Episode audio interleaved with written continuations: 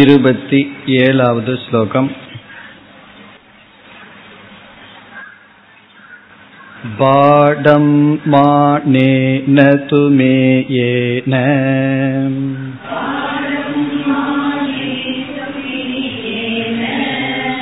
யோகாத் ஸ்யாத் விஷயாக்ருதிஹ.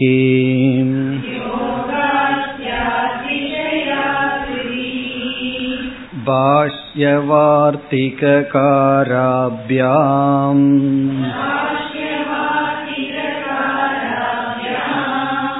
அயமர்த்த உதீரிதஹ.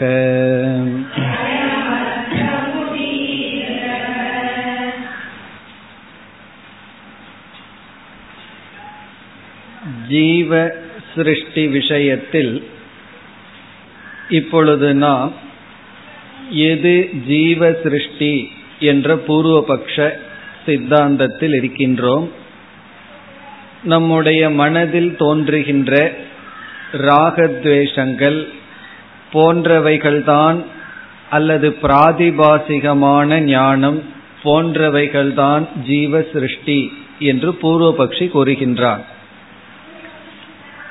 நாம் கயிற்றை பார்க்கின்றோம், அது கயிறு என்ற எண்ணம் தோன்றுவது ஜீவ சிருஷ்டி அல்ல. ஆனால் அதில் பாம்பை பார்த்தால் அது மட்டும் ஜீவ சிருஷ்டி. இவ்விதம் பிரமா தவறான ஞானம். பிறகு சொப்பனத்தில் விதவிதமான பதார்த்தங்களை பார்க்கின்றோம், அல்லது ஸ்மிருதி அனுபவத்தை நினைத்து கொண்டிருக்கின்றோம், அல்லது நாம் பகல் வேளையில் அமர்ந்து ஏதாவது கற்பனை செய்து கொண்டிருக்கின்றோம். இவைகளெல்லாம் தான் ஜீவ சிருஷ்டி. ஆனால் வெளியே ஒரு பொருளை பார்த்து அந்த பொருளை பற்றிய சரியான அறிவை அடையும் பொழுது அது ஜீவ சிருஷ்டி என்று ஏற்றுக்கொள்ளக்கூடாது என்று பூர்வபக்ஷி கூறுகின்றார். உண்மையில் ஒரு கோணத்தில் இவ்விதமும் நாம் சிந்தித்து விளக்கம் கொடுக்கலாம். ஆகவே இந்த பூர்வபக்ஷத்துக்கு பதில் சொல்லும் பொழுது சங்கர் இங்கு வித்யாரண்யர் பாடம் என்று சொல்கின்றார். ஒரு கோணத்தில் நீ சொல்வது சரிதான், ஆனால் ஜீவ சிருஷ்டி என்பது மனதில் தோன்றுகின்ற அனைத்து எண்ணங்களும் ஜீவ சிருஷ்டி என்று சொல்கின்றார். அந்த விசாரத்தை தான் இப்பொழுது நாம் சென்ற வகுப்பில் ஆரம்பித்து அதை தொடர வேண்டும். அதாவது பூர்வபக்ஷியினுடைய கருத்து கனவில் காண்கின்ற உலகம், பிராந்தி, தவறான ஞானம், மனோராஜ்யம், ஸ்மிருதி இவைகளெல்லாம் ஜீவ சிருஷ்டியாக இருக்கட்டும், மனோமய பிரபஞ்சமாக இருக்கட்டும். ஆனால் வெளியே ஒரு பொருளை பார்த்து அந்த பொருளை பற்றிய சரியான ஞானம் மனதிற்குள் வரும் பொழுது அது மனோராஜ்யம் அல்ல, அது ஜீவ சிருஷ்டி அல்ல என்று எடுத்துக்கொள்ளலாமே என்பது பூர்வபக்ஷம். அதற்கான பதிலை இப்பொழுது நாம் பார்க்க வேண்டும். இனி பதிலுக்கு வரும் பொழுது இங்கு வித்யாரண்யருடைய கருத்து என்னவென்றால், மனதில் என்னென்ன எண்ணங்கள் தோன்றுகின்றதோ அனைத்தும் ஜீவ சிருஷ்டிதான். அந்த எண்ணங்களுக்கு பொருள் சரியாக இருக்கலாம், தவறாக இருக்கலாம். வெளியே ஒரு பொருளை நாம் பார்க்கின்றோம், அதே பொருளினுடைய பிரதிபிம்பம் எண்ணங்கள் ரூபமாக மனதில் பதிகின்றது. அந்த பொருளும் எண்ணமும் சரியாக இருந்தால் சரியான அறிவு என்று சொல்கின்றோம். பொருள் ஒன்றாக இருக்க நாம் அதிலிருந்து தோன்றிய எண்ணம் வேறாக இருந்தால் அது விபரீத ஞானம். கயிற்றை பார்த்து கயிறு என்கின்ற எண்ணமே மனதில் வந்தால் அது சரியான ஞானம்.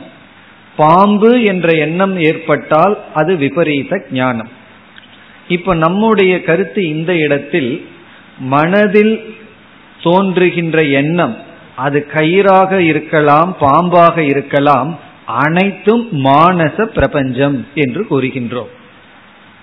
இதற்கு இது என்னுடைய கருத்தல்ல, சங்கரருடைய கருத்தும் பிறகு வார்த்திகக்காரர் சுரேஸ்வராச்சாரியரும் இந்த கருத்தை கூறுகிறார்கள் என்று இங்கு வித்யாரண்யர் சங்கரருடைய கருத்தையும் சுரேஸ்வராச்சாரியருடைய கருத்தையும் கூற இருக்கின்றார்.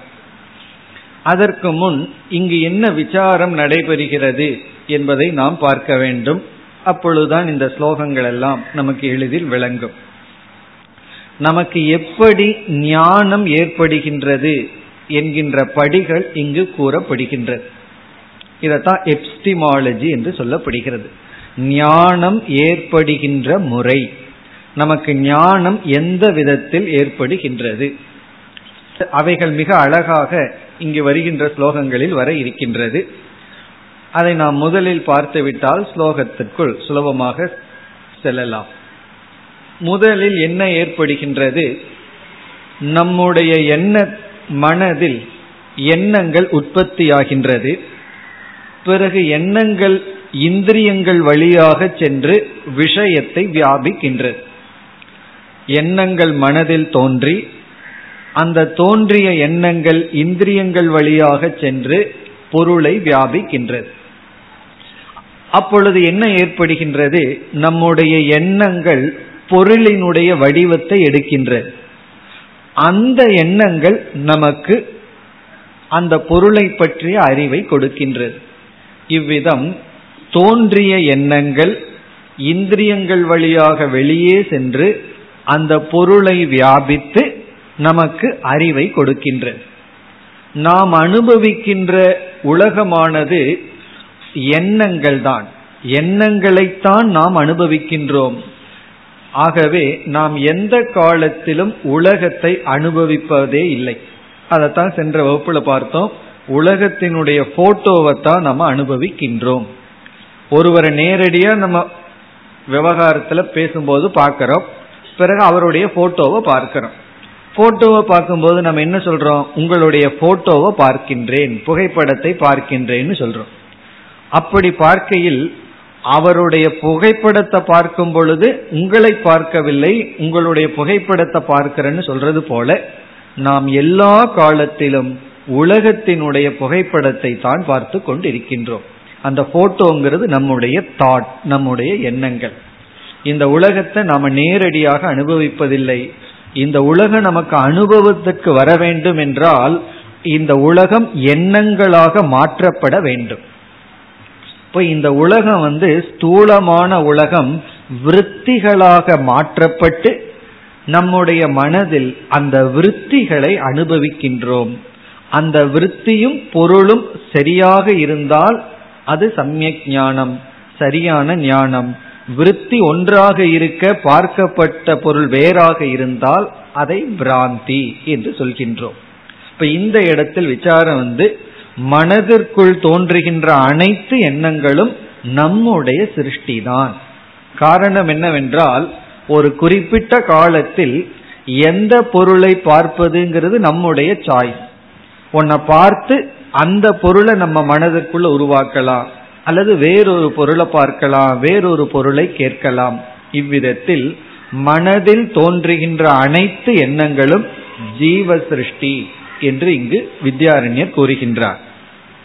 இப்படி கூறி பிறகு சொல்ல போகின்றார், இந்த ஜீவ சிருஷ்டியே சாஸ்திரியம் அசாஸ்திரியம்னு பிரிச்சு அதை எப்பொழுது எதை விடணும்னு எல்லாம் சொல்ல போகின்றார்.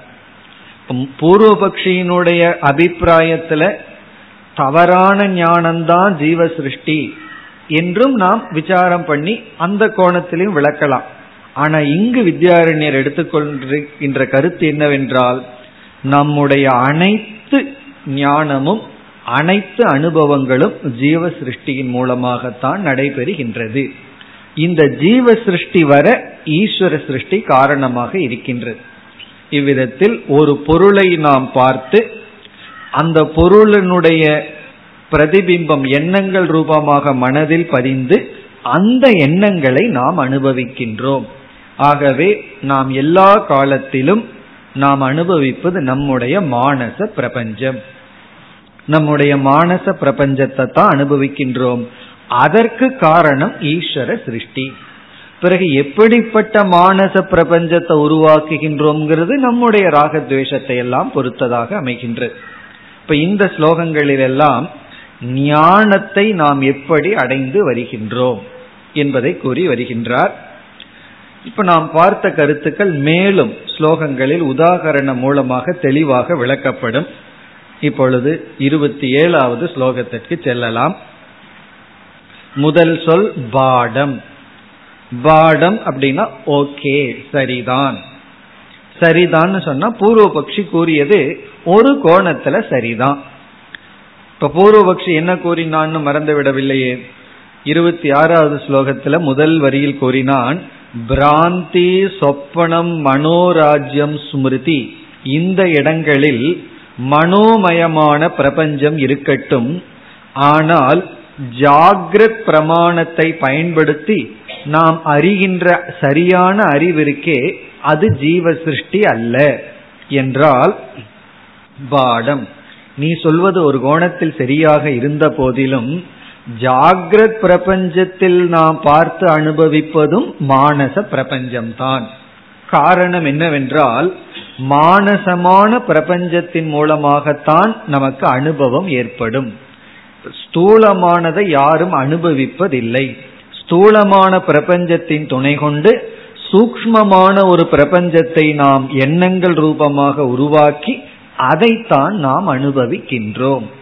இந்த கருத்து சங்கராலும் சுரேஸ்வராச்சாரியாராலும் ஏற்றுக்கொள்ளப்பட்டது. அதுதான் இருபத்தி ஏழாவது ஸ்லோகத்தின் சாரம். மானேது மேயேன யோகாத்.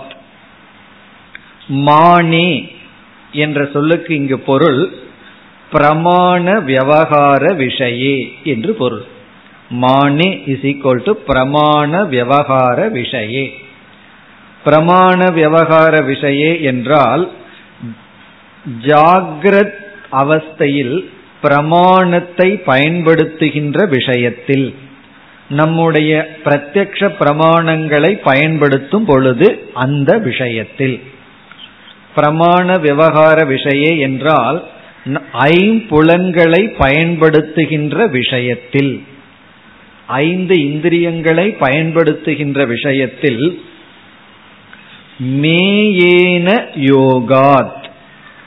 இங்கு மேயம் என்றால் பொருள்கள். மேயம்னா அனுபவிக்கப்படுகின்ற பொருள்கள். அந்த பொருள்களுடன் யோகாத் சேரும் பொழுது, இந்த இடத்துல ஒரு வார்த்தையை சேர்த்திக்கணும், எண்ணங்கள், புத்திகி.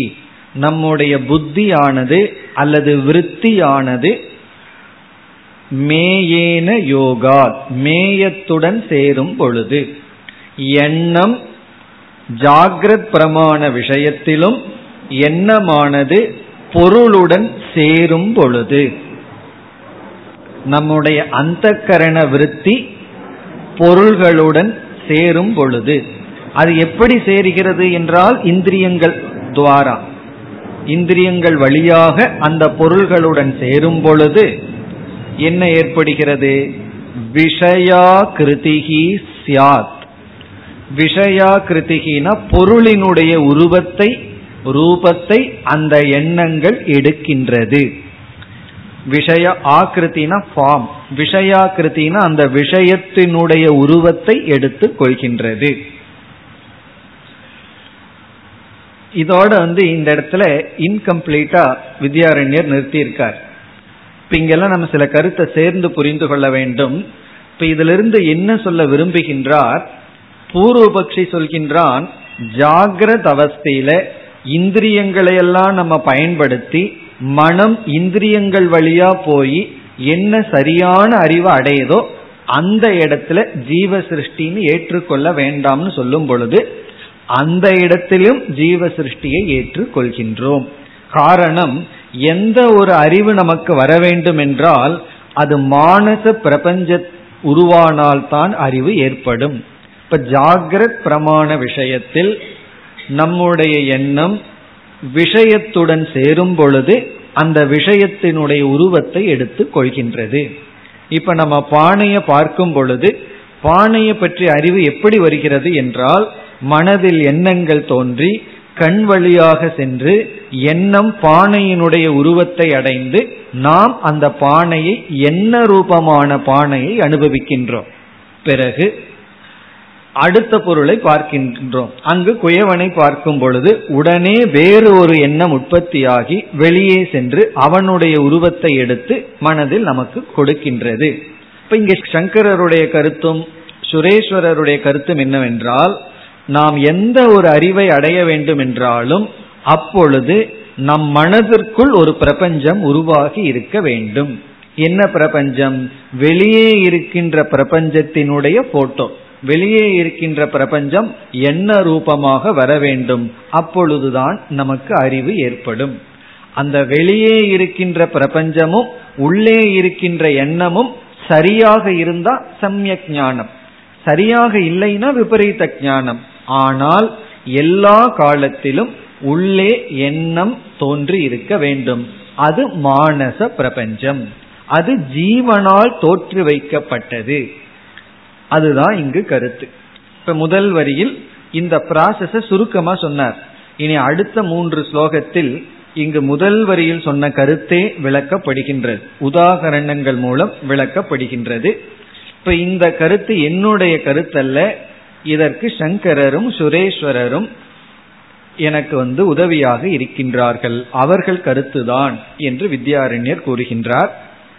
இப்ப முதல் வரியில பிரமாண விஷயத்தில், ஜாகிரத அவஸ்தையில் பிரமாண விஷயத்தில் எண்ணமானது பொருளுடன் சேரும் பொழுது அந்த பொருளினுடைய உருவத்தை அடைகின்றது. பிறகு இரண்டாவது வரிக்கு வந்தால், பாஷ்ய வார்த்திக காராபியாம் அயம் அர்த்தக உதீரிதக. பாஷ்யகாரகங்கிறது சங்கரரை குறிக்கின்றது. சங்கரருக்கு பேரே பாஷ்யக்காரர், ஏன்னா பாஷ்யத்தை எழுதியவர். உபனிஷத்துக்கும் கீதைக்கும் பிரம்மசூத்திரத்திற்கும் விளக்கம் எழுதியதனால் பாஷ்யக்காரர். வார்த்திகக்காரர்னு சுரேஸ்வராச்சாரியாருக்கு பெயர், சங்கரருடைய சிஷ்யர். ஏன்னா பிருகதாரண்யகம் தைத்திரிய உபனிஷத்துக்கு பாஷ்யத்துக்கு ஸ்லோக ரூபத்தில் விளக்கம் எழுதினார், அதற்கு பெயர் வார்த்திகம். வார்த்திகம்ங்கிறது சங்கரருடைய பாஷ்யம் விளக்கத்துக்கு ஸ்லோக ரூபத்தில் எழுதிய ஒரு விளக்கம், அதற்கு பேரு வார்த்திகம். அவர் வார்த்திக ரொம்ப எழுதியிருக்கிறதுனால அவருக்கு வார்த்திகக்காரர்னே பேர். இதெல்லாம் பட்ட பேர்னு சொல்றது, அவர்களுக்கு அப்படி ஒரு பேர் வந்தாச்சு.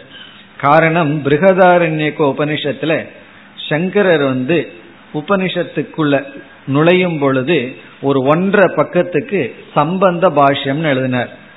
கர்மகாண்டத்துக்கு ஞானகாண்டத்துக்குள்ள சம்பந்தத்தை ஒன்னரை பக்கம்தான் எழுதினார். அதற்கு சுரேஸ்வராச்சாரியார் வார்த்தையும் எழுதியிருக்கார், ஆயிரத்துக்கு மேல ஸ்லோகம். ஒன்றரை பக்கத்தை அவர் ஆயிரத்துக்கு மேல ஸ்லோகத்தில் எழுதியிருக்கார். அப்படி ஆயிரக்கணக்கான ஸ்லோகம் அவர் வந்து வார்த்திகம்ங்கிற பேரில் எழுதினதுனால அவருக்கு பேரே வார்த்திகக்காரர். இந்த இருவர்களாலும் இந்த கருத்தானது விளக்கப்பட்டுள்ளது, இங்கு சொல்லப்பட்ட கருத்து விளக்கப்பட்டுள்ளது. அயமர்த்தகன இங்கு சொல்லப்படுகின்ற கருத்து, உதீரிதகன கூறப்பட்டுள்ளது. அப்ப வித்யாரண்யர் என்ன சொல்றார்? நான் இங்க சொல்ற கருத்து வந்து சங்கராலும் அவருடைய சிஷ்யராலும் மிக தெளிவாக கூறப்பட்டுள்ளது. இப்ப இங்கு கூறப்பட்டுள்ளது. இனி அடுத்த இரண்டு ஸ்லோகம் சங்கரருடைய கருத்து. உபதேச சாகஸ்திரி என்பது சங்கரர் எழுதிய ஒரு நூல். சங்கரர் வந்து பல நூல்கள் சங்கரருடைய பெயர்ல நிலவி வருகின்றது. ஏன்னா அந்த காலத்துல ஏதாவது ஒரு பெரிய மகாத்மா ஒரு நூல் எழுதுனா, நம்ம பேர் எழுதுனா யார் படிக்க போறான்னு சொல்லி சங்கராச்சாரியர் பேரை போட்டுறது, அப்பதானே படிப்பார்கள். அந்த மாதிரி பல நூல்கள் சொல்வார்கள். பல நூல்களை வந்து சங்கரர் பெயர் இருக்கிறத சங்கரர்னு ஏற்றுக்கொள்ள மாட்டார்கள். ஆனா உபதேச சாகஸ்திரிய மட்டும் எந்த கான்ட்ரவர்சியும் கிடையாது. அது சங்கரர் எழுதுனதாங்கிறதுல எந்த விதமான கருத்து வேறுபாடும் இல்லை. அது எப்படி தெரியுதுன்னா, அந்த ஸ்லோகத்தை படிச்சு அவ்வளவு சுலபமா நமக்கு புரியவே புரியாது. அவ்வளவு கடினமான ஸ்லோகம். விவேக சூடாமணி போல எல்லாம் ஒன்னாம் கிளாஸ் யூகேஜி படிக்கிறவங்களும் படிச்சு புரிஞ்சுக்கலாம். ஆனா இந்த உபதேச சாகஸ்திரி இருக்கே, அதனுடைய அன்வயம் புரிஞ்சுக்கிறதுக்கு தலையை நம்ம உடைச்சுக்கணும், அப்பதான் அது புரியும். அவ்வளவு கடினமான விதத்தில் அமைந்துள்ளது. அதே சமயத்தில் மிக ஆழமான நுணுக்கமான கருத்துக்கள். அந்த உபதேச சாகஸ்திரியிலிருந்து ரெண்டு ஸ்லோகத்தை இங்க கொட்டேஷனா கொடுக்கின்றார். அடுத்த இரண்டு ஸ்லோகங்கள் இப்ப இங்கு சொன்ன அதே கருத்து தான். அங்க ரெண்டு உதாகரணத்தை சங்கரர் பயன்படுத்தி இருக்கின்றார். இப்ப இருபத்தி எட்டு இருபத்தி ஒன்பது உபதேச சாகஸ்திரியில், அதாவது இருபத்தி எட்டாவது ஸ்லோகம் வந்து உபதேச சாகஸ்திரி பதினாலாவது சாப்டர் மூன்றாவது ஸ்லோகம். இருபத்தி ஒன்பது வந்து நான்காவது ஸ்லோகம், அதே பதினான்காவது சாப்டர் நான்காவது ஸ்லோகம். இந்த ரெண்டு ஸ்லோகத்தையும் இங்கு வித்யாரண்யர் அப்படியே எடுத்து நமக்கு கொடுக்கின்றார். இனி இருபத்தி எட்டு. மூஷா சிக்தம் யதா தாம்ரம்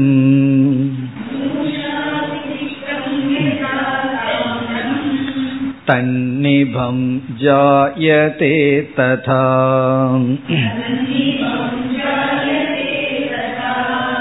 ரூபாதீன் வியாப்னுவத் சித்தம்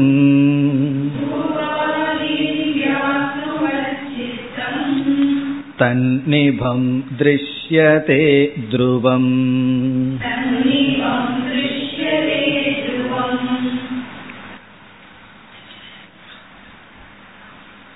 இந்த இரண்டு ஸ்லோகங்களும் மிக எளிமையானதுதான்.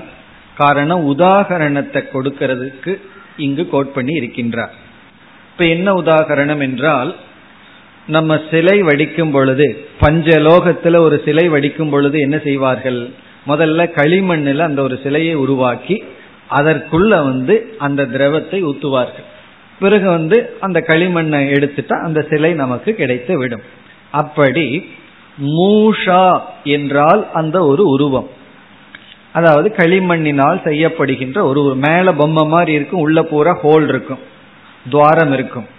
அதன் வழியாகத்தான் எதை விடுவார்கள், மெல்டான உருக்கிய தாமிரத்தை அல்லது உலோகத்தை விடுவார்கள்.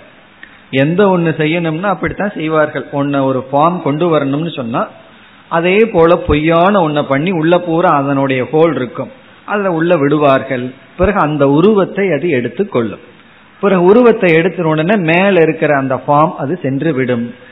அது உதாகரணம், அதுதான் இங்கு சொல்லப்படுகிறது. அதுபோல இங்கு என்ன என்றால், உருகிய திரவம் வந்து நம்முடைய அந்த கரணத்தை போல, எண்ணங்கள் போல. மெல்டான திரவம் வந்து எண்ணங்கள் போல. பிறகு வந்து விஷயம் வந்து அந்த மோல்டு அப்படின்னு சொல்வது, அதான் மூஷா. இப்போ ஒரு கணபதி பொம்மை பண்ணணும், கணபதியில் ஒரு உலோகம் பண்ணணும்னா முதல்ல என்ன செய்வார்கள், மேலோட்டமா மேலான ஒரு களிமண்ணில் செய்து விடுவார்கள், உள்ள எல்லாம் ஹோல் இருக்கும். பிறகு என்ன செய்வார்கள், அந்த ஹோல் தலையில இருக்கலாம், வயிற்றுல இருக்கலாம், எங்க வேணாலும் இருக்கலாம்.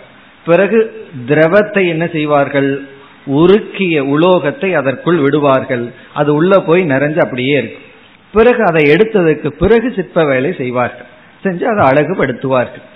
அப்படி இங்கு உருகிய திரவத்தை, உருகிய உலோகம் வந்து அந்த கரணம் அல்லது எண்ணங்கள். அந்த மூஷா என்று சொல்வது விஷயம். இப்ப என்ன ஆகுது என்றால், நம்முடைய விருத்தி விஷயங்கள் ரூபத்தை அடைந்து விடுகிறது. எப்படி உருகிய திரவமானது அந்த உருவத்தை அடைவது போல. அல்லது தண்ணீரை எடுத்து டம்ளார்ல விட்டோம்னா என்ன ஆகுது, தண்ணீர் டம்ளாரனுடைய உருவத்தை அடையும். பெரிய பானையில விட்டோம்னா பானையினுடைய உருவத்துல தண்ணீர் அடைகிறது. அதே போல நம்முடைய எண்ணங்கள் விஷயங்களினுடைய உருவத்தை அடைகின்றது. அப்படி அடைஞ்சாதான் நமக்கு ஞானம் ஏற்படும். ஏதோ தடைப்பட்டு எண்ணங்கள் விஷயத்தினுடைய ஆகாரத்தை அடையவில்லைன்னு சொன்னா நம்மால் அந்த விஷயத்தை அனுபவிக்க முடியாது. அதிலிருந்து நாம் ஒன்னு அனுபவிக்க வேண்டும் என்றால், ஒரு ஞானம் வர வேண்டும் என்றால், எண்ணங்கள் வெளியே சென்று அந்த விஷயத்தின் உருவத்தை அடைந்தாக வேண்டும். ஸ்லோகத்திற்குள் சென்றால், மூஷா சிக்தம் யதா தாம்ரம். யதா எவ்விதம், தாம்ரம், தாம்ரம்னா ஒரு உலோகம் தாமிரம். இந்த இடத்துல துருதம் தாமிரம்னு புரிஞ்சுக்கணும். துருதம்னு சொன்னா உருகியங்கிறத புரிந்து கொள்ள வேண்டும். உருகிய தாமிரமானது மூஷா சிக்தம், ஆசிக்தம்னா உள்ளே விடப்பட்டது, மூஷா சிக்தம்னா அதற்குள் விடப்படும் பொழுது, அந்த உருவத்திற்குள் விடப்படும் பொழுது என்னாகின்றது, தன் நிபம் ஜாயதே. தன் நிபம்னா அதை போல, ஜாயதே ஆகிறது, நிபம்னா போல, இவ தன் நிபம்னா தத் இவ அது போல, ஜாயதே ஆகிறது. இது வந்து உதாகரணம். அதாவது உருக்கப்பட்ட திரவமானது அதில் விடும் பொழுது, மூஷத்தில் விடும் பொழுது, அந்த உருவத்தில் விடும் பொழுது அதனுடைய உருவம் எப்படி ஆகிறதோ, ததா அவ்விதம் ரூபாதீன் வியாப்னுவத் சித்தம், ரூபம் முதலியவற்றை, ரூபாதீன் ரூபம் முதலியவற்றை வியாப்னுவத் சித்தம் வியாபிக்கின்ற நம்முடைய சித்தம், ரூபங்களை வியாபிக்கின்ற இடத்துல சித்தம்னா எண்ணம்னு அர்த்தம், அந்த ரூபங்களை வியாபிக்கின்ற நம்முடைய எண்ணம் என்ன ஆகின்றதாம்? தன்னிபம் திருஷ்யதே, தன்னிபம்னா அந்த விஷயங்களைப் போல விஷயங்களினுடைய உருவத்தில் திருஷ்யதே ஆகின்றது, தெரிகின்றது. திருஷ்யதேனா அவ்விதம் நமக்கு அனுபவம் வருகின்றது, அறியப்படுகின்றது. அதேதான் முதல் சொன்ன உதாகரணம் அப்படியே இங்கு வருகின்றது. பிறகு கடைசியில் ஒரு சொல் துருவம், துருவம்னா நிச்சயமாக, இதுல சந்தேகம் இல்லை. துருவம் திருஷ்யதே கண்டிப்பாக தெரிகின்றது, தன்னிபம்னா அந்த விஷயத்தினுடைய உருவம் நமக்கு தெரிகின்றது. இதெல்லாம் இருபத்தேழாவது ஸ்லோகத்துல முதல் வரியில சொன்ன கருத்தே தான் இங்கு ஒரு உதாரணம். இனி அடுத்த ஸ்லோகத்துல வேறொரு உதாகரணம், அவ்வளவுதான். ரூபாதீன் வியாப்னுவத், ரூபங்களை வியாபிக்கின்ற எண்ணமானது அந்த ரூபத்தினுடைய வடிவத்தில் அறியப்படுகின்றது, அதைத்தான் நாம் அனுபவிக்கின்றோம். இனி இதைவிட சற்று சற்று சூக்ஷ்மமான, பிறகு மிக தெளிவான உதாகரணம் அடுத்த ஸ்லோகத்தில் வருகின்றது. இது கொஞ்சம் கிராஸ் எக்ஸாம்பிள், இதைவிட சூக்ஷ்மமான உதாகரணம் வருகின்றது இருபத்தி ஒன்பது. இதுவும் உபதேச சாகசிரியில் நான்காவது ஸ்லோகம், பதினான்காவது அத்தியாயத்தில் இருபத்தி ஒன்பது. வ்யஞ்சகோ வா யதா லோகக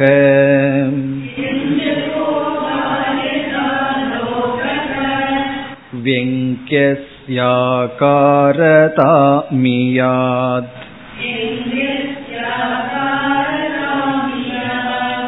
சர்வார்த்த வெஞ்சகத்வாத் தீரர்த்த காரா ப்ரத்ருஷ்யதே.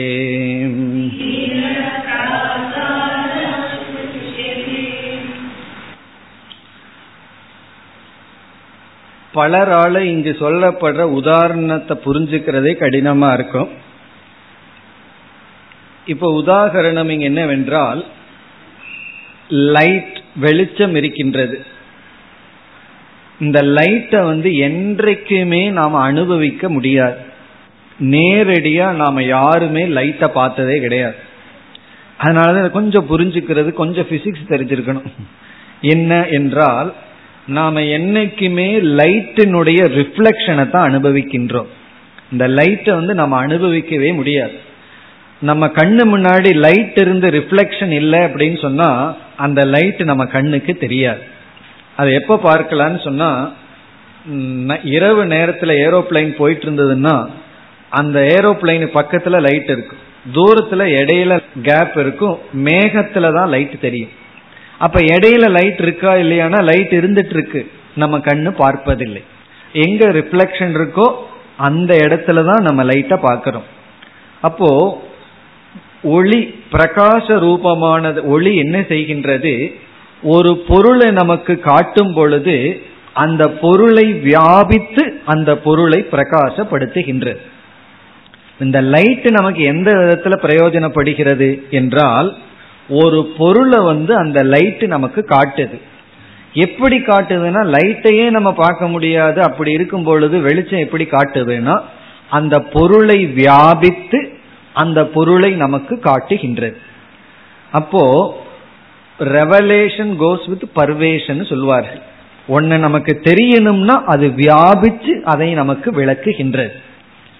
அது வியாபிக்காம நம்ம அதை விளக்க முடியாது. அதே போல எண்ணங்கள் அப்படிங்குன்னு ஒன்று இருக்கு. இந்த எண்ணங்கள் வந்து லைட்டை போல, வெறும் எண்ணத்தை நம்ம அனுபவிக்கவே முடியாது. பிறகு எண்ணங்கள் என்ன பண்ணணும்னா எண்ணங்களானது பொருளை வியாபித்து பொருளினுடைய உருவத்தை எடுத்தவுடன் அந்த எண்ணங்களை அனுபவிக்கின்றோம். அந்த பொருளினுடைய உருவமாக நாம் அனுபவிக்கின்றோம். இங்க வந்து எண்ணங்கள் வந்து லைட்டுக்கு உதாகரணம், மிக அழகான உதாகரணம். பிறகு பொருள்கள் வந்து லைட்டு வியாபிக்கின்ற ஆப்ஜெக்டுக்கு உதாகரணம். விஷயம் வந்து வெளிச்சம் எதை போய் வியாபிக்கின்றதோ அதற்கு உதாகரணம். வெறும் லைட் இல்லைன்னா யார் அங்க வியாபிச்சு அந்த பொருளினுடைய உருவத்தை எடுக்கிறது?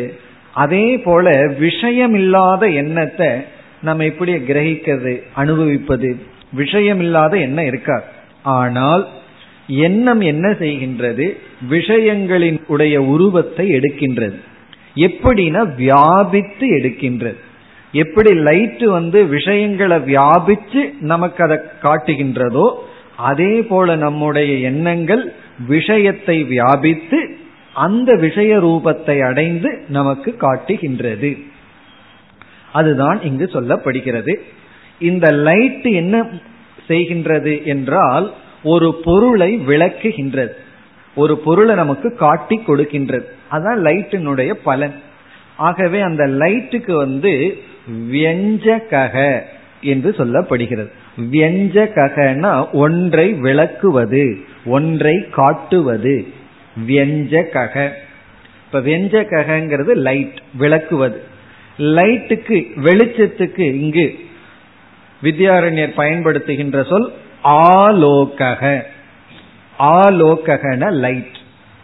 லைட்டுக்கு இங்கு அடைமொழி வந்து வியஞ்சகக ஆலோகக, ஒன்றை விளக்குகின்ற ஒளியானது. வியஞ்சகோவா யதா ஆலோகக, ஸ்லோகத்தினுடைய முதல் பகுதி. யதா வா, இங்க வா அப்படிங்கிறது வந்து செகண்ட் எக்ஸாம்பிள். ஏற்கனவே ஒரு உதாரணம் கொடுத்தோம், இங்க இனி ஒரு உதாரணம்.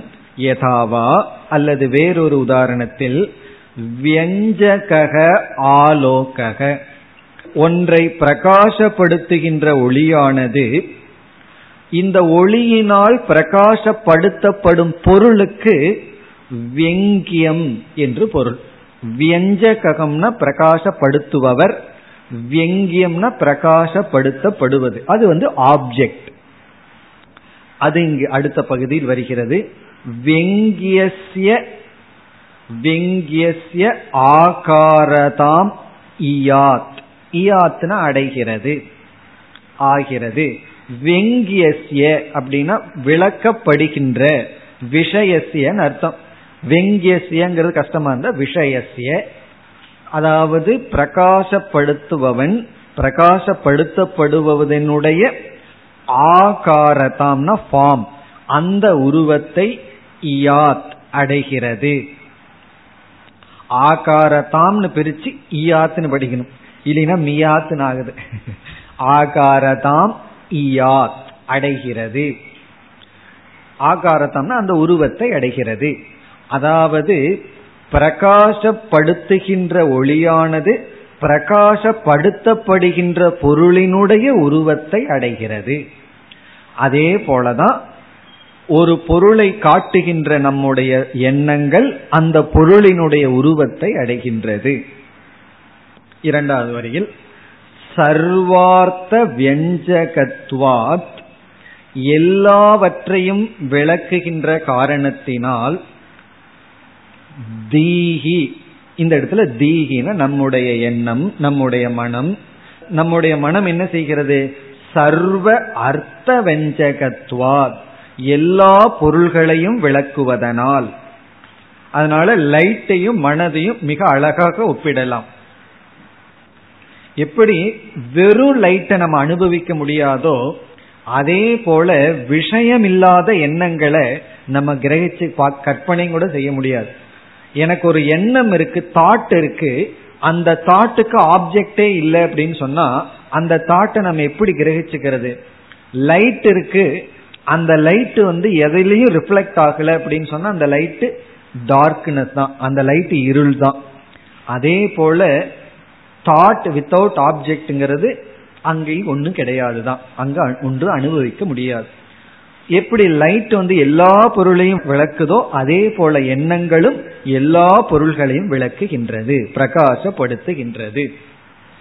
அதான் சர்வார்த்த வெஞ்சகத்வாத் தீஹி எண்ணம் அர்த்தாகாராக பிரதிருஷ்யதே.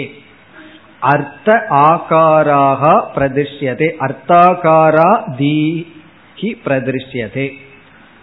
அர்த்தாகாரான அர்த்தத்தினுடைய விஷயத்தினுடைய உருவத்தில் பிரதிருஷ்யதே நாம் அனுபவிக்கின்றோம், நம்மால் அனுபவிக்கப்படுகிறது, தெரியப்படுகிறது, ஆகிறது அர்த்தம். தீஹி அர்த்தாகாரா பிரதிருஷ்யதே. தீஹின எண்ணமானது அர்த்தத்தினுடைய ஆகாரமாக பிரதிருஷ்யதே நம்மால் அனுபவிக்கப்படுகிறது.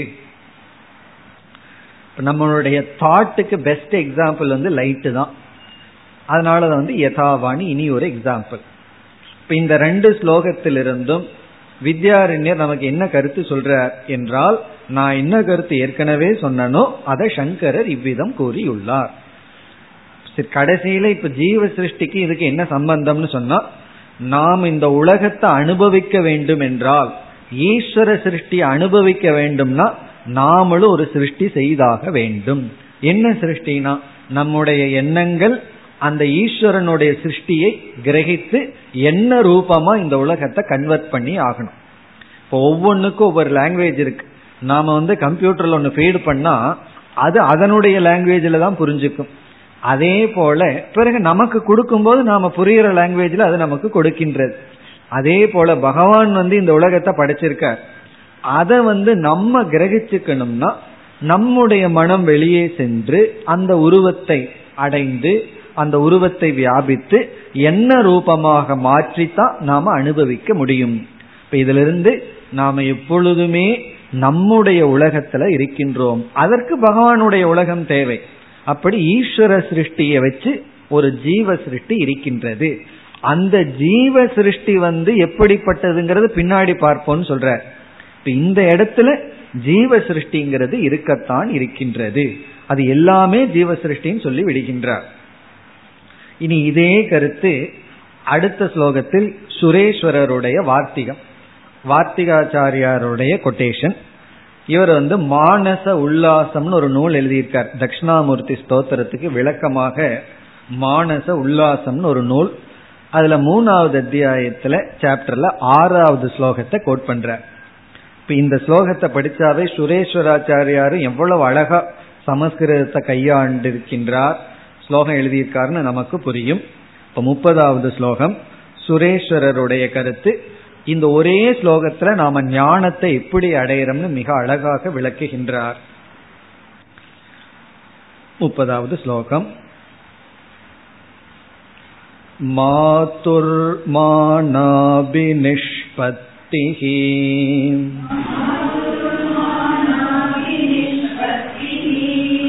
நிஷ் பன்னம் மேயமேதி தத்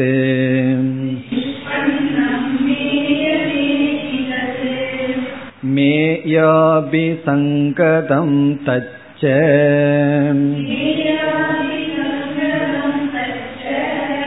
மேயாபத்வம் பிரபத்யதே.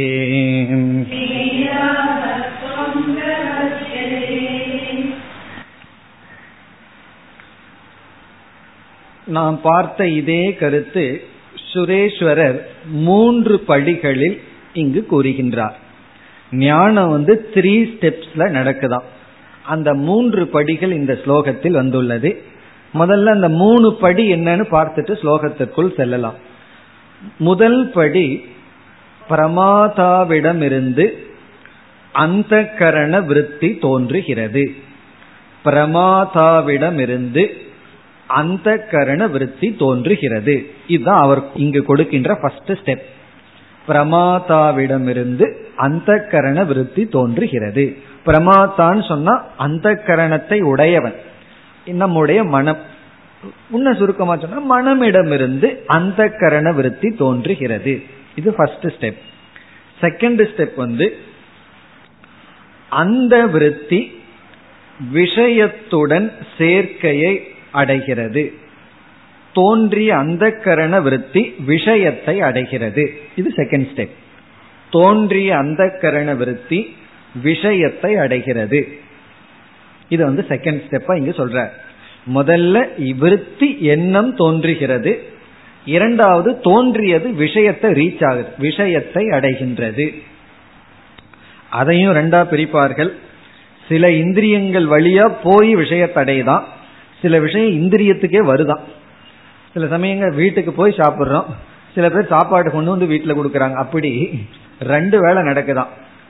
ரூபமெல்லாம் இருக்கும் பொழுது என்ன ஆகுது, கண்ணு வந்து விஷயத்துக்கு போகுது. சப்தம் என்ன பண்ணுதுன்னா காது போறதில்லை, சப்தம் வந்து காதுக்குள்ள வந்து நமக்கு போடுது. அப்படி எப்படி நடந்தாலும் சரி, இங்க என்ன நடக்குது அப்படின்னு சொன்னா தோன்றிய அந்த கரண விருத்தி விஷயத்தை அடைகிறது. இங்க செகண்ட் ஸ்டெப். மூணாவது படி என்னவென்றால் விஷயத்துடன் சேர்க்கையை அடைந்து விஷயத்தினுடைய வடிவத்தை அடைந்து விடுகிறது. விஷயத்துடன் சேர்க்கையை அடைந்து விஷயத்துடனுடைய வடிவத்தை அடைந்து விடுகிறது. இதுதான் ஞானத்தை அடைகின்ற ப்ராசஸ். இப்ப ஃபர்ஸ்ட் வந்து பிரமாத்தாவிடமிருந்து அந்த கரண விருத்தி தோன்றுகிறது, இரண்டாவது வந்து தோன்றிய அந்த கரண விருத்தி விஷயத்தை அடைகிறது.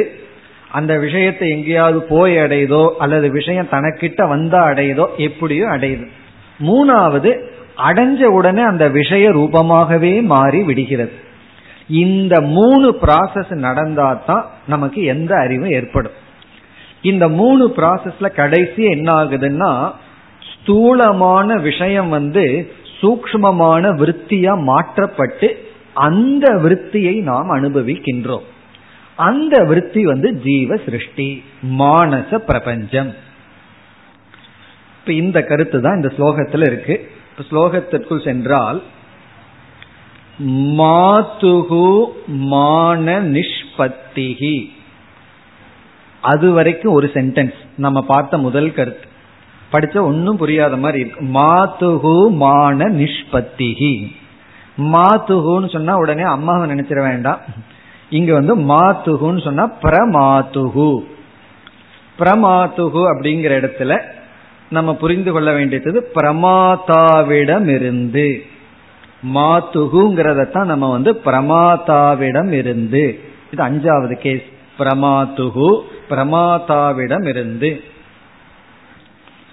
இதுக்கு விளக்கம் வேண்டும் சொன்னா புத்திஸ்த சிதாபாச ரூபாத் பிரமாதுகு, புத்தியில் இருக்கின்ற சிதாபாச ரூபமான பிரமாதாவிடம் இருந்து. அதான் அந்த மாத்துகுங்கிறதுக்கு இவ்வளவு அர்த்தம் இருக்கு. மாத்துகுன்னு சொன்னா புத்தியில் இருக்கின்ற சிதாபாச ரூபமான பிரமாதாவிடம் இருந்து. மான, மானம் அப்படின்னா இந்த இடத்துல அந்த கரணம் விருத்தின் அர்த்தம். நிஷ்பத்திகினா உற்பத்திகி, அபிநிஷ்பத்திகினா உற்பத்திகி. இப்ப மாத்துகுனா பிரமாதாவிடமிருந்து, மான அபிநிஷ்பத்திகி பவதி. அபிநிஷ்பத்திகினா தோற்றம், மானம் அப்படின்னா விருத்தியினுடைய தோற்றம் ஏற்படுகின்றது. பிரமாதாவிடமிருந்து அந்த கரண விருத்தி தோன்றுகிறது. இப்ப அபிநிஷ்பத்திகினா தோன்றுகிறதுன்னு அர்த்தம். என்ன தோன்றுகிறது? மான அப்படின்னு ஒரு வார்த்தை இருக்கு, அந்த சொல்லுக்கு அர்த்தம் வந்து எண்ணம். சுருக்கமா புரிஞ்சிட்டான். இப்ப பிரமாதாவிடமிருந்து எண்ணமானது தோன்றுகிறது. நம்ம சொன்ன ஃபர்ஸ்ட் ஸ்டெப். இனி இரண்டாவது ஸ்டெப் வந்து நிஷ்பண்ணம் மேயமேதி தது. நிஷ்பண்ணம் தது அவ்விதம் தோன்றிய எண்ணம். நிஷ்பண்ணம்னா உண்டான அது. அப்படின்னு என்ன, இப்ப என்ன ஸ்டேஜுக்கு வந்திருக்கு? தோன்றிய எண்ணமானது மேயம் ஏதி. மேயம்னா விஷயத்தை, ஏதினா அடைகிறது. மேயம் ஏதினா விஷயத்தை அடைகிறது. இப்ப முதல் பகுதி வந்து பிரமாதாவிடமிருந்து எண்ணம் தோன்றுகிறது, தோன்றிய அது மேயத்தை அடைகிறது. மேயத்தின்னா விஷயத்தை அடைகிறது. இனி இரண்டாவது வரியில மூன்றாவது ஸ்டெப், மேய அபிசங்கம் அபிசங்கதம் தது. மேய அபிசங்கதம்னா மேயத்தை அடைந்த அந்த எண்ணமானது தது ததுனா அது. இப்ப அது எப்படி இருக்கின்றது? மேய அபிசங்கதம், மேயத்தை அடைந்ததாக இருக்கின்ற அந்த எண்ணம். அதாவது இரண்டாவது ஸ்டெப்பையே விளக்கிறார், இரண்டாவது படியவே சொல்லி சொல்றார். மேயத்தினுடைய விஷயத்தை அடைந்த அது மேயாபாத்துவம் பிரபத்தியதே. மேய ஆபாத்துவம், ஆபாத்துவம்னா அது போல, மேயத்தை போல பிரபத்தியதே உருவத்தை அடைந்து விடுகிறது. இதை பிரிக்கும் போது மேய ஆபத்துவம், ஆபா அப்படின்னு சொன்னா பாம், அது போல. மேயாபத்துவம் என்றால் விஷயத்தினுடைய உருவத்தை போல பிரபத்தியதே அடைந்து விடுகிறது. இந்த ஒரு ஸ்லோகத்துல பெரிய எப்ஸ்டிமாலஜியை வச்சுட்டார்.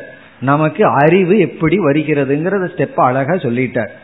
அறிவு தோன்றுகின்ற விதம், நமக்குள்ள என்ன ப்ராசஸ் நடந்து அறிவு அடைகிறோம், இது எவ்வளவு குயிக்கா நடக்குது. நம்ம சொல்லிட்டு இருக்கோம் கம்ப்யூட்டர் தான் ரொம்ப குயிக்கா கால்குலேட் பண்ணுதுன்னு சொல்லிட்டு இருக்கோம். நம்ம ஒரு செகண்டுக்கு செகண்ட்னு சொல்ல முடியாது, எவ்வளவு ஞானத்தை அடைஞ்சிட்டு இருக்கோம். இதை பார்க்கறோம், அதை பார்க்கறோம், அதுவும் பரபரப்பான மனசுல மெதுவாக அறிவு அடைகிறோம். அது இதுன்னு பார்த்துட்டு எவ்வளவு ஞானத்தை அடைகிறோம். ஒவ்வொரு ஞானத்தை அடையும் பொழுது இந்த மூணு ப்ராசஸ் நடந்துட்டு இருக்கு. அல்லது வந்து இந்த அறுசுவைங்கிற, இப்ப வந்து ஸ்வீட் அண்ட் ஹாட் எல்லாம் சேர்ந்து சுவையா இருக்கு. ஒரு பதார்த்தத்தை சாப்பிடும் பொழுது அதுல எத்தனை சுவையான ஞானம் நமக்கு எவ்வளவு குயிக்கா வருது, அதெல்லாம் வர்றதுன்னா ஒவ்வொன்றிலையும் இந்த மூணு ப்ராசஸ் நடந்தாச்சுன்னு அர்த்தம். உடனே அந்த கரண விருத்தி தோன்றி அந்த விஷயத்தை வியாபிச்சு விஷயத்தினுடைய உருவத்தை அடைஞ்சு அது நமக்கு காட்டி அறிவு வந்தாச்சு. ஒரு ஞானத்துக்கு இந்த மூணு ஸ்டெப். அப்படி ஒரு நொடிக்குள்ள எத்தனையோ ஞானத்தை அடைஞ்சிடறோம். எல்லா ஞானத்துக்குள்ளேயும் இந்த மூன்று படிகளாகவே இருந்து கொண்டு இருக்கின்றது.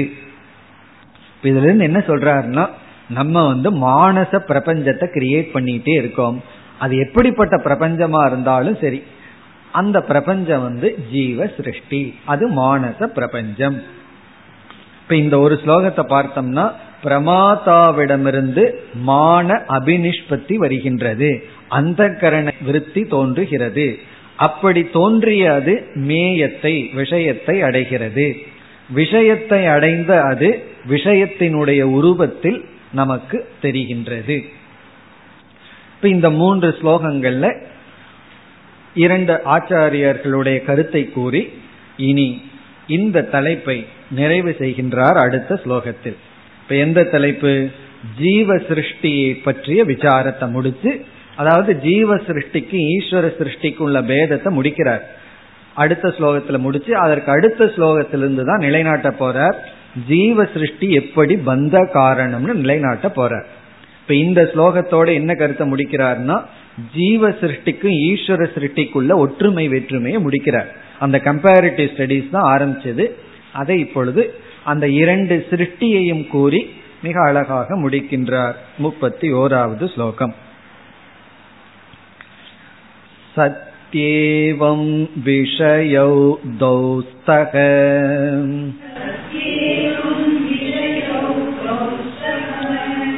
கடோ மிருண்மய தீமயோ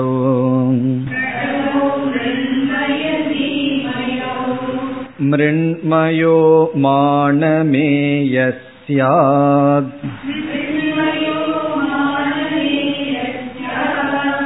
சாட்சி பாஸ்யஸ்து தீமயக.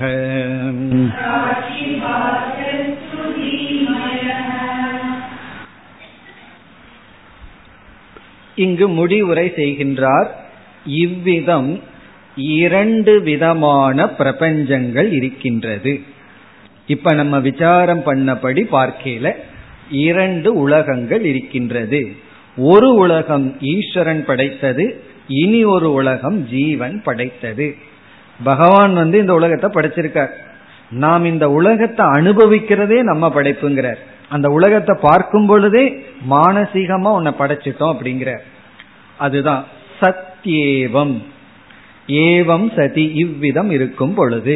ஏவம் சதினா இந்த விசாரப்படி, இங்கு செய்த விசாரத்தின் அடிப்படையில் துவௌ விஷயௌஸ்தக, துவௌன இரண்டு, விஷயம்னா இங்க சிருஷ்டிகின்னு அர்த்தம். இரண்டு சிருஷ்டிகி ஸ்தக இருக்கின்றது.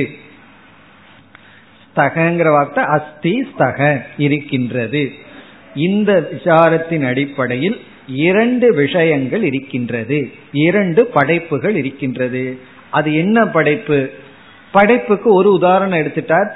என்ன உதாரணம்? அந்த காலத்துல கண்ணு முன்னாடி என்ன இருக்கும்னா பானை தான் இருக்கும். உடனே பானையை எடுத்துக்கிறார். கடவு இரண்டு பானை.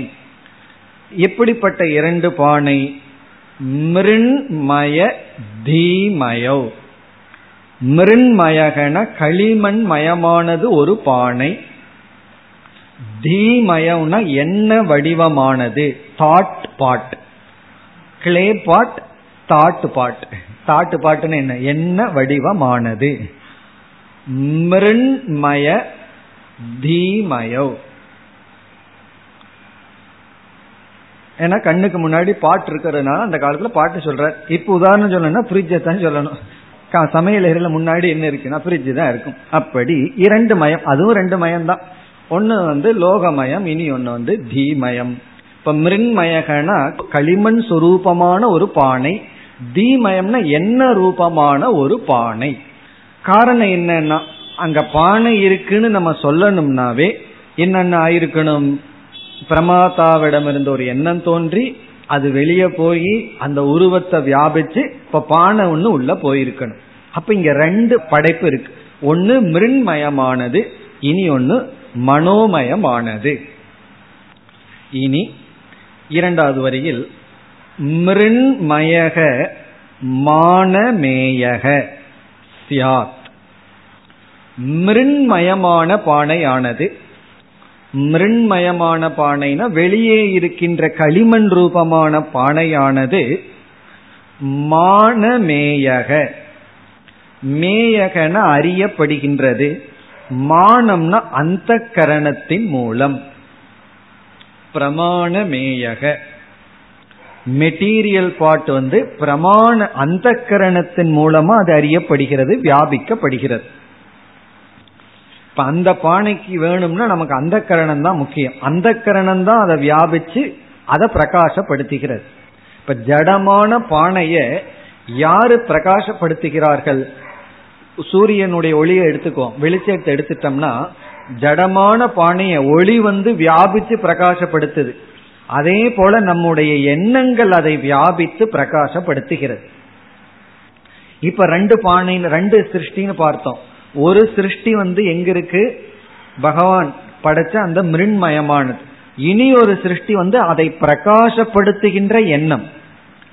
இனி அடுத்த கேள்வி, அந்த எண்ணத்தை யார் பிரகாசப்படுத்துகின்றார்கள்? நம்முடைய மானச பிரபஞ்சம் இருக்கே எண்ணம், வெளியிருக்கிற பானை, உள்ள இருக்கிற பானை, உள்ள இருக்கிற பானை எண்ணம் ரூபமானது. அந்த எண்ணத்தை யார் பிரகாசப்படுத்துகிறார்கள்? இந்த எண்ணம் பானையை பிரகாசப்படுத்துகிறது. பிறகு எண்ணத்தை யார் பிரகாசப்படுத்துகிறார்கள்?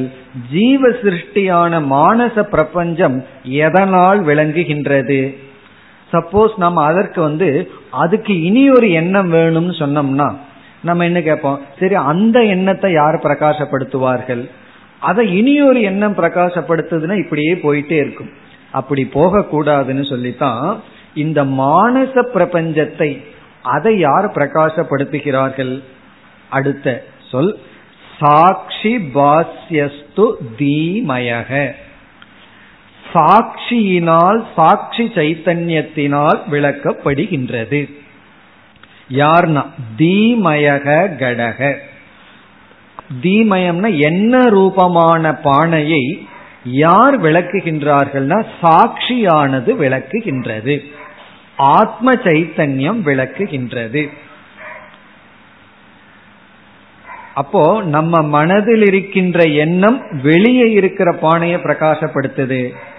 மனதில் இருக்கின்ற எண்ணத்தை, அந்த பானையை பிரகாசப்படுத்துவது நம்முடைய தீமயக, நம்முடைய சாட்சி சைத்தன்யம். இப்ப சாட்சி பாஸ்யக, சாட்சியினால் விளக்கப்படுவது தீமயக. இப்ப இதுல இருந்து ஒரு கன்க்ளூஷனுக்கு நம்ம வரலாம். ஜீவ சிருஷ்டி சாட்சி பாஸ்யக, ஈஸ்வர சிருஷ்டிகி பிரமாண பாஸ்யம். ஈஸ்வர சிருஷ்டி வந்து பிரமாணத்துல விளக்கப்படுகிறது, ஜீவ சிருஷ்டி சாட்சியினால் நேரடியாக விளக்கப்படுகிறது. இத்துடன் சாட்சி பாஸ்யமாக விளங்குகின்ற ஜீவ சிருஷ்டி மானச பிரபஞ்சம் ஒன்னு இருக்கு, பிரமாணத்தினால் விளக்கப்படுகின்ற ஈஸ்வர சிருஷ்டி ஒன்னு இருக்குன்னு தெளிவுபடுத்தினார். இனி அடுத்த பகுதியில இந்த ஜீவ சிருஷ்டி தான் பந்த காரணம், ஈஸ்வர சிருஷ்டி பந்த காரணம் அல்லன்னு நிலைநாட்ட போற அந்த டாபிக்கு அடுத்தது வந்து அந்த பந்தத்தை எப்படி நீக்குவது, அதற்கு என்ன சாதனைகள், அதுதான் இனிமேல் வர இருக்கின்றது. அடுத்த வகுப்பில் பார்ப்போம்.